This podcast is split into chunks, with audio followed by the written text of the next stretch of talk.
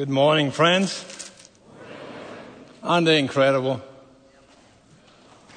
I mean, thank you for thank you for leading us in, in such a beautiful way, and thank you, Troy, for for leading that in such a wonderful way.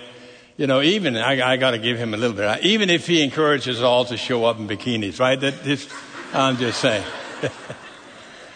No, uh, it is it is such, uh, such a blessing to worship here, and we are so happy we can be together and, and to worship the Lord together. I want also to uh, encourage every lo- those of you who are there to to uh, to truly participate as you are uh, are watching from wherever you are.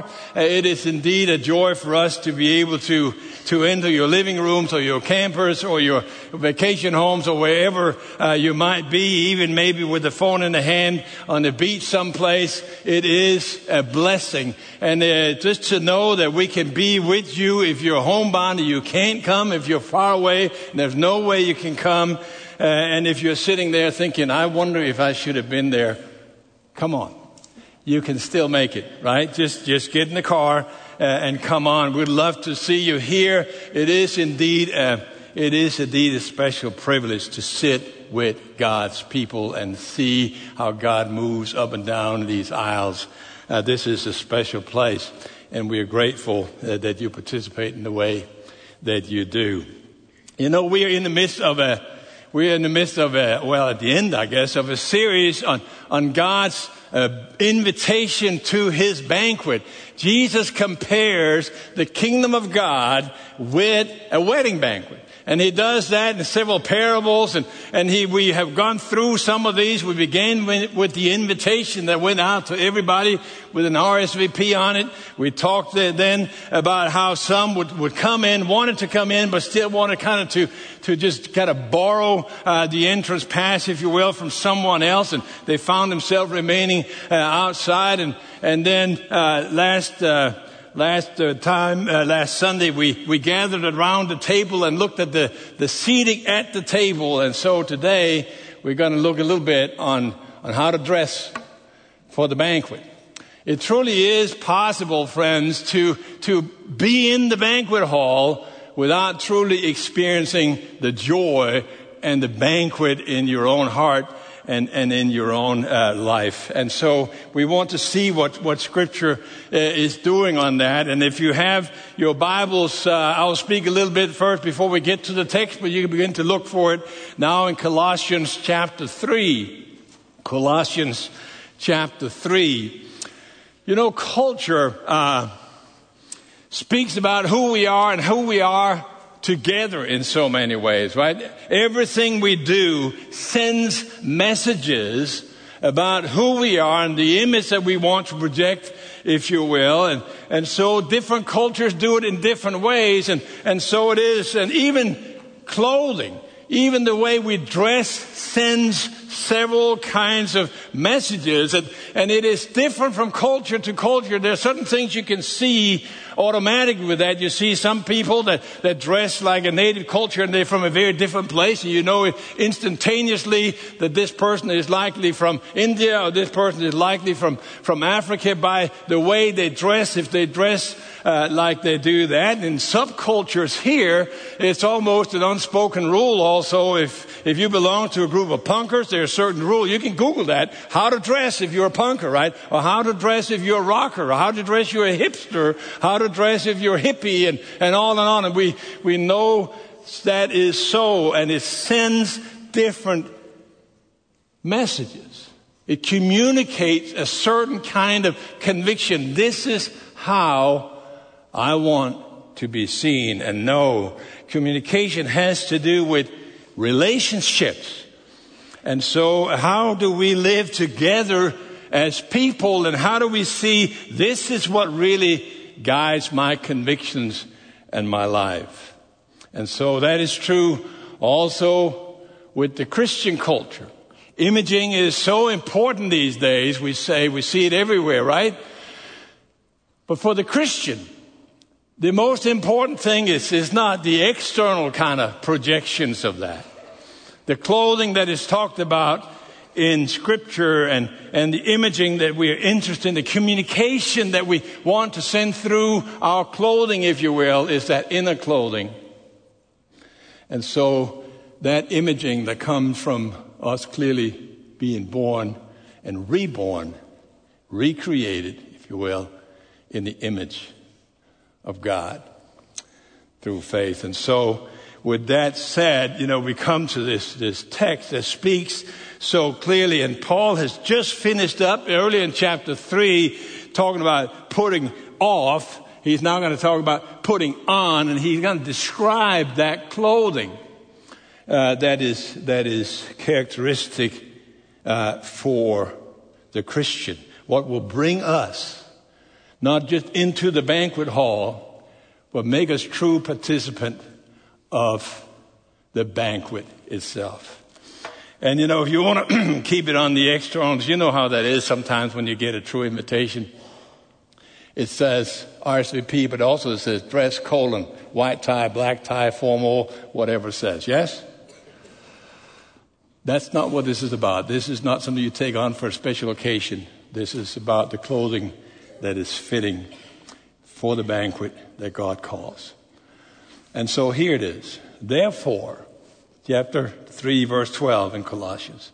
Therefore, because of what he's just said about putting off and putting on, as God's chosen ones, holy and dearly loved, put on, clothe yourselves, that's the word right there actually, clothe yourselves with compassion, kindness, humility, gentleness, patience, bearing with one another and forgiving one another if anyone has a grievance against another.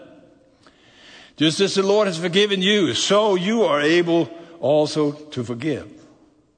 Above all, put on love, which is a perfect bond of unity. And let the peace of Christ, to which you were also called in the body, in one body, rule in your heart and be thankful. Let the word of Christ dwell richly among you in all wisdom, teaching and admonishing one another through psalms, hymns, and spiritual songs, singing to God with gratitude in your hearts. And whatever you do, in word or in deed, do everything in the name of the Lord Jesus, giving thanks to God the Father through Him. Friends, this is a powerful powerful text on what we had just talked about if, if you look at it, right? So the question is, what does this clothing look like? Why is Paul going all out talking about this? Is not enough to say, get rid of these things, get on with these things. He's, he's dressing it up that like, this is important. I'm going to detail it out for you so that you get it. And so he speaks to us about the motivation. Why should we do that? Speak to us about what it looks like, and then he speaks to us what the results will be from participating in that kind of banquet from God that is participation in his in his kingdom. And the first thing he says, and, and I want you to see that some of this get, gets kind of uh, convoluted in the way we translate some of this into English, right? But as God's chosen holy ones, clothe yourself this way. Now, what does it mean when he begins here, God's chosen ones? That is significant to dwell on for just a moment. It's part of that motivation. Why should I dress this like this? Because you're invited. Now, why are you invited? Let me tell you. God looks at you and he wants you to be a part. You are significant. You matter. Your life has value for God. And because it has value for God, it has value for all His people. You matter to God. Now, a few things needs to be said related to to uh, this whole issue of of election and and and uh, and being chosen, so to speak, because it has been so warped in so many ways in, in, uh, current somewhat uh, of, of Christian discussions. What the emphasis is here is that God wants you to be part of His family. He's the one who is inviting you in. You are not inviting yourself in. You're not seeking God just so that you are the one who's responsible to finding Him. He has invited you and you, He wants you to find him.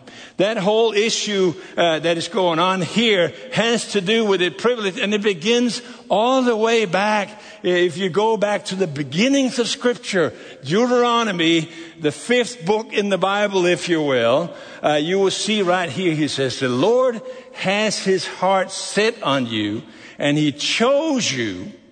Not because you are more numerous than all peoples, for you were fewer than all people but because the Lord loved you and he kept an oath he swore to your fathers and he brought you out with his strong hand and redeemed you from that place of slavery.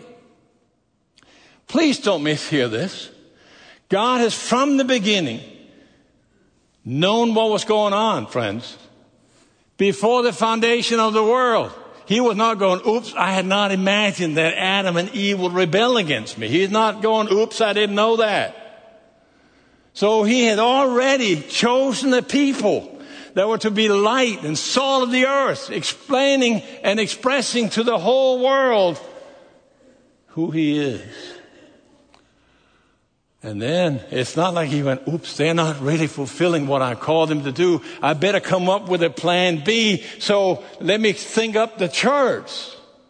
No, that was always plan A as we see also in Ephesians, right? From the beginning, before the foundation of the world, God has decided that there's going to be a people of all nations, of all, all uh, races and all places on this globe, part of His creation, who will be his people. Not because they've earned it, not because they're better than themselves, uh, uh, better than anyone else, but because He loved them. So He called the people. And you become part of that people whose destiny was set before the foundation of the world. How do you become part of that people? Through faith in Christ. Yes? Are we getting this? That's the prayer. It takes that you turn to Him in faith. And you become a part of that people whose destiny He has given before even anything began. It's a strong kind of uh, privilege to be part of that. And he goes on describing that also with, with another word that has sometimes uh, been, been misunderstood, the word holy. We have a tendency to think of holy as, as this list. How do I become holy? Well, I need to do these 17 things or 117 things, whatever it might be. And we make up that list. That was never the point. The Greek, I mean, the Hebrew word that describes God is the word kadosh. Can you say kadosh? You can say it better than that. Kadosh. There you go. That's an adjective. It is a word that describes God. Are we getting this? Sorry if this turns into a Bible study. Take good notes. Take good notes, right? But really, this is why, why this is so important. We sometimes hear that word being described and it means that you're set apart and you're separated from and so that you are for God. That's kind of a backsided way of talking about it. Only God is holy. He defines, some say, what does it mean to be holy? Study God. That's what that means to be holy. So how do you become holy? By belonging to God. Here's how the Bible expresses that. You have a bowl, a regular bowl, and you dedicate it to God, it becomes a holy bowl. Well, you have a table, regular table, you dedicate it for God's use and it becomes a holy table. You have all kinds of books and libraries in the world, but you have one that is from God and it becomes a holy Bible, right? There's spirits around, but there's one that in particular is God's spirit and it is a Holy Spirit. Are we getting this? Right? I can go on today, all kind of rollers in the world, and some we dedicate to God, they become, that was a bad joke. Some of you would get it. They become what? Holy rollers, yeah. Uh, you belong to God. If you want a more kind of a mundane example of that, think of, of your spouse. I'm, I don't, people say, oh, you're married to Lisa Lotta. What does that mean? That means I'm separated from all other women. That's not how I define it. Now, that is a result of it, obviously, yes. But I define it by saying, I belong to her. She belongs to me. And as a consequence of that, of course, there are certain other things that can happen. Yes? So, so that's what he's saying. That, that because you are invited, you are part of that, you are belong to me. You are my holy ones. And then, of course, you are also my beloved ones. And I need to make sure I don't go, go too long. I, I really uh, think that we're going to do this a little bit different today, more like a Bible study almost. But look at what is going on here with, when he calls us the beloved ones. So many in this world, of course, feel that they are not loved, but, but it goes deeper than that, friends. It's again this relational stuff. I remember growing up, I was blessed with a with a family that, that, that took their, our, our walk with each other and our walk with God very serious. So I felt listened to. I felt cared for. They would discuss with me and, and they would kind of guide me through that kind of thing. And so uh, I never felt that I was just told to follow rules. And if I did something wrong, I broke a rule. I always felt like if I did something that was not part of it, I broke their trust. It was, uh, of all the things that happen, now you grow up, you know, you do things that a parent don't like, and sometimes, you know, it costs you a little bit, right? But you know, you get over that. The one thing I remember is one time I messed up a bit. It wasn't all that bad, but it was enough where my mom looked at me. Dad got upset. Mom looked at me and she said, Brevin, I thought I could trust you. That tore me up. Enough where I still remember that decades and decades later. That's what happens when we're invited like this. When we rebel against God, it breaks the Father's heart. And then he begins to describe that, that clothing. And he does that with a series of words, and we can't uh, do justice to all of them, but but some of them are important. And just look at it. This is a description of the clothe yourself, therefore, in these things. And it begins with the word compassion. In Hebrew, that word compassion really means literally to live under someone else's skin, to feel what she feels, if you will, to, to, to sense what they are going through.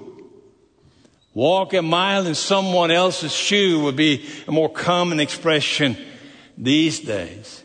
To be eager, rather than to criticize, to be eager to help. Are we getting this? I, hope we do. It is a softening of this. And the word compassion itself, right? The word passion means emotion. And come, that prefix in English, those of you English teachers will know that, right? It, it means wit. So you, you, you're emotional wit. You're suffer with, You understand With. The, the Danish word is even stronger. It takes the word chest and the word heart and put it together and make a new noun that speaks about being merciful. And it really carries that notion of a mother that carries her child under her chest by her heart. Yes? There's a different way of seeing and understanding people. That's the kind of attitude that is there when you look at that. The next word is the word kindness or goodness, and it's an interesting word here. Part of that clothing, the, the Greek word is chrestos. Not that, that you need to remember all these words that, that I'm saying, but this word is so particularly interesting because it is almost the same word as Christos, which means Christ. And in fact, in some ancient writings, that's what they called Christos. They called him Chrestus, the kind one, the good one. That's part of that clothing. It speaks to grace in action. particular actions that reveal that we have met grace. The actions of mercy, if you will. It is, is to be eager to show that we want to see God's grace in someone else's life.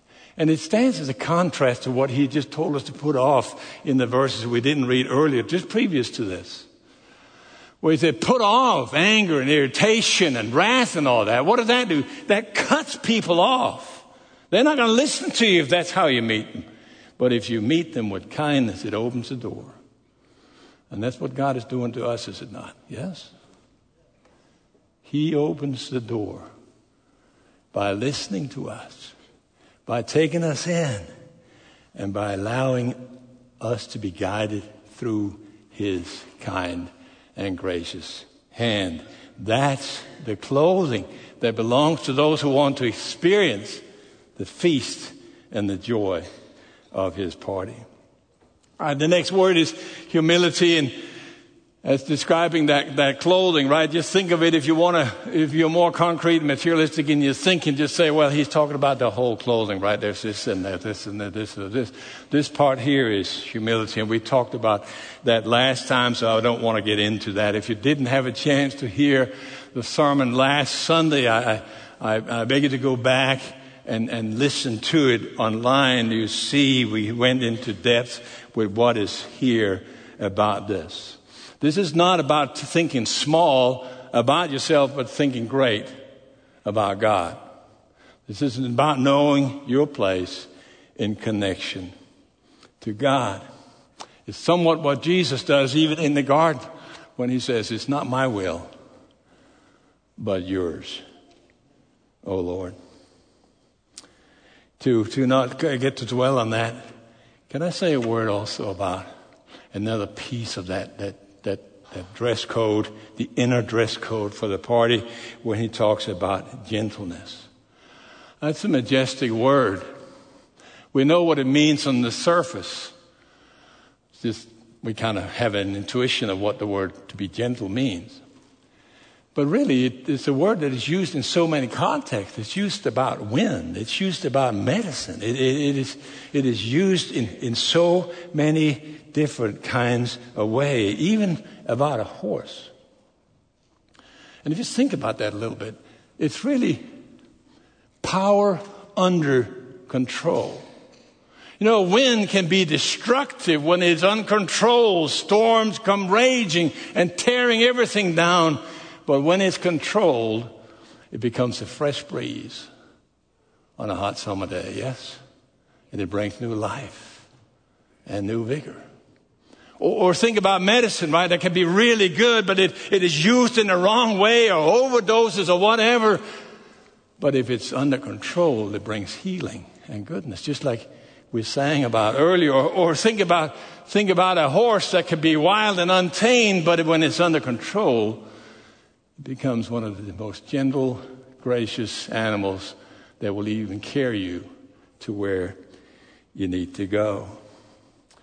So part of that is our clothing is, is gentleness. So again, patience, the next thing, and we're just about done with, with the description of, of the clothing here. That, that word uh, here for, for patience that follow that is not that you have all the time in the world to waste. So I can be patient if I have nothing else to do. That's not what this is about. This is about keeping the right attitude even when someone else is trying to waste your time. Yes? This is what happens with God.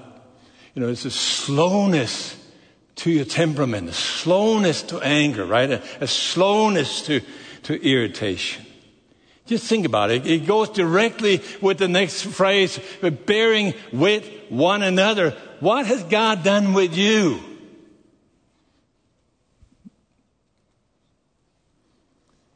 Again and again. Did we sing that? Again and again. Again and again, He will be there. We run to Him, but He runs to us. Again and again, right? If some of you know older songs better, right? And so you will know that the one is called over and over again and again, God is faithful. Over and over again. Bear with one another. Learn from God.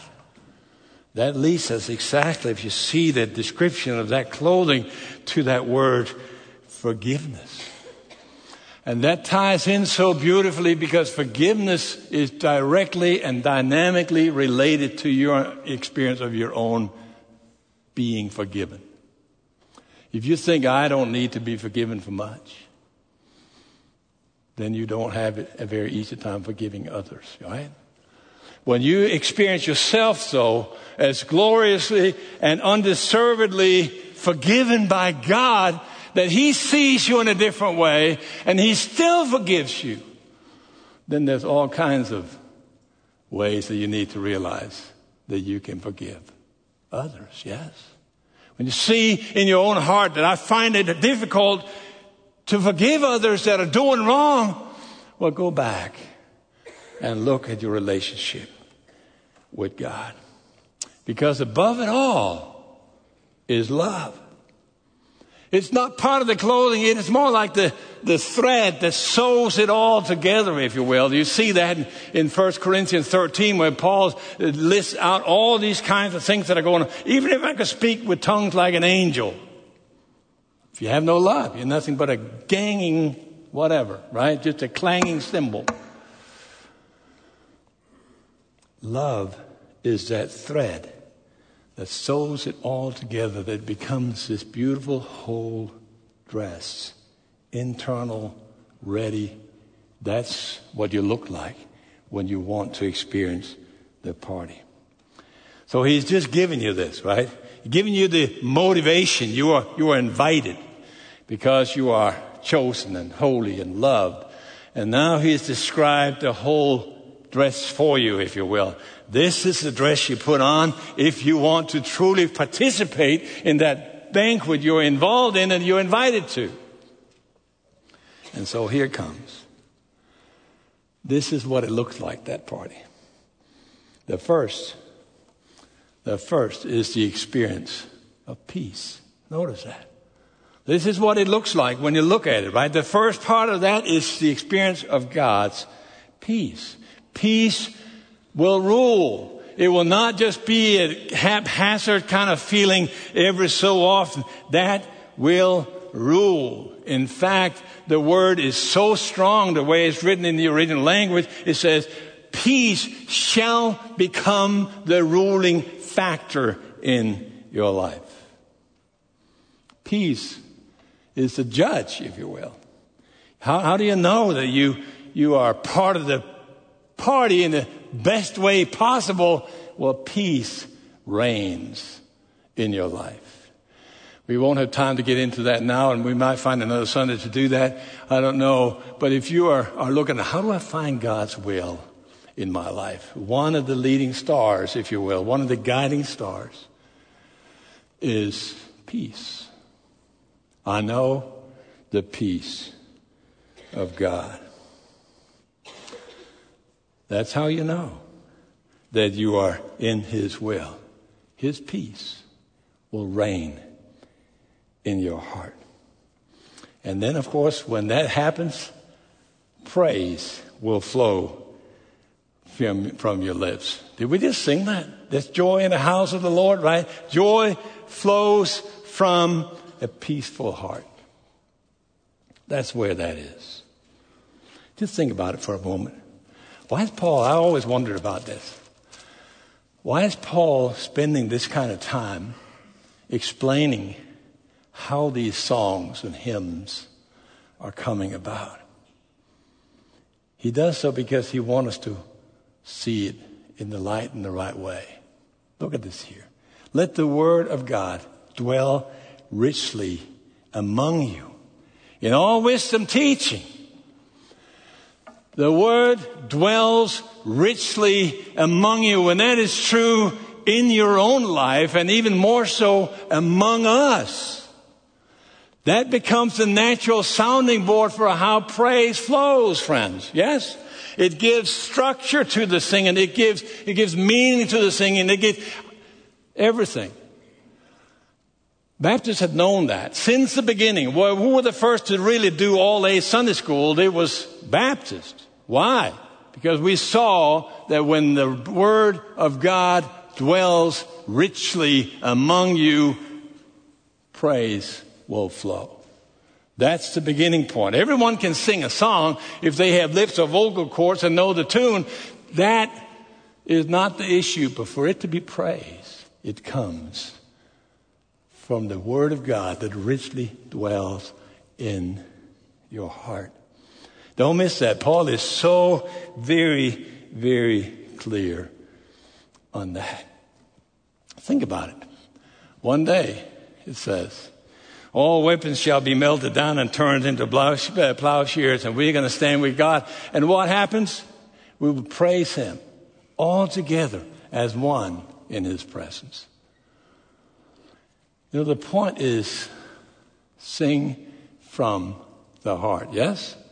It's not about, we get, we get all out of shape around, and that's a global thing, right? About the tunes that we use, yes? But I promise you, they'll be different. When I moved to the U.S. Uh, many decades ago now, I guess, right? I had to learn some new tunes. I just didn't know them. I grew up with other tunes. If you have ever been on mission trips in other places on, on the globe, you know they use different tunes. But what I did find is so whether I'm in India or some other place in Asia or in South America or in Africa or in America or in Europe, it does not matter about the tune and recognize the lyrics, yes? They may be shaped differently, they may be told differently, but they all talk about the words of God, yes? And that's where we see it. It flows from that rich presence of God's Word. So much can be said, and, and I need to be careful not to get long winded on this. But this really matters, friends. Imagine a place where everybody eagers. Is that a verb? Eagers? Can I say that? Everyone are eager to know God's Word, to share God's Word, where it dwells richly among us. And from that, when we sing from the heart, where, what comes out? God's Word that dwells in our heart comes out. And there are three different things that are, are, mentioned here with that, and, and I don't have time to get into that, but just simply mention when he says Psalms, he's talking about the, the, the hymnals that are 150 of them in the Bible, what we call the Psalms. It speaks about the great acts of God in history, and, and many new kind of songs are, are coming back to kind of reworking the old Psalms. Then the hymns. They speak about God. They're addressed directly to God. That's a reference right here. We, we know it from, from the great doxology, right? And, and, you know, there's, there's no me in there, right? Praise God from whom all blessings flow. Praise God. And it's just about God. It's not about me. I will do this. I'll, it's just about Him. Lots of hymns like that. Crown of many crowns, mighty for The great hymns of faith are that way. And then the spiritual songs. They talk about how the truths of God plays out in our lives. That's what the spiritual songs are talking about, and it's gone through all the time from the beginning of the church. Songs that expresses biblical truth. So kind of in a thumbnail sketch, you can say the hymns addresses God and, and the spiritual songs will address us, how we address one another as we walk with Him. So, our song, friends, is not a matter of presentation, it's about a matter of demonstration of God's grace. Don't miss this, right? I want you to see that, that Paul writes almost the same thing uh, in, in the book of, of the letter he wrote to the Ephesian church, where he says, right, be filled with the Spirit. And then talk to one another with hymns and songs and spiritual songs, or hymns and psalms and spiritual songs. The same thing. So, how do you know? How do you know if someone is filled by the Spirit? How do you know if the Word of God dwells richly within you and among you? You know it because it becomes evident through your dress code, your inner dress code, right? These things come out. That's it. It flows from there into praise and into song. So I want to say to you, friends, let's get dressed up on the inside. You say that? Are you following me? Some of you are, are there. Let me, let me just say, if God is speaking to you, and He might be, He really might be. I hope He's speaking to lots of us about how this important this is. We can't go on just kind of play whatever, right? We have to be serious and say, hey, God, I want this to flow. If people look at me, they need to see the image of God. And that's what comes out in that way. You know, I had a friend in Houston, and I'm going to speak to those of you who are, who are watching online. I had a good friend in Houston who just a few Sundays ago, a pastor in Houston, uh, were having a big baptismal service. They're baptizing 36 people or something like that. It's a big event. And so he invited people, also those who listen, like you, to say, if God has spoken to you, come on down. You want to give your life to Christ, you can be baptized as well. Before the Sunday was over, they baptized 70 people. So if you're there, just come on. And if we have left the sanctuary, the staff will still be here. Just get in the car, come down. We'd love to pray with you. You can meet Christ as your living Savior. You can know what that means to have that life change. The chains of clothing. Put off this other stuff. Put on this kind of stuff. Let's stand, friends. And some of you the same way. I mean, we, I know we're not all that accustomed to in this church to come forward and say, I just need to talk to God right now. This is an event where we gather to talk to God and to hear Him talk to us. So spend this moment, friends. Come on forward here as we sing and we pray. Some of you will need prayer. You may want to grab a hand of, of a friend or you may just kneel where you are. I'm not saying that the only place we can pray is right here. But let God work through you and in you.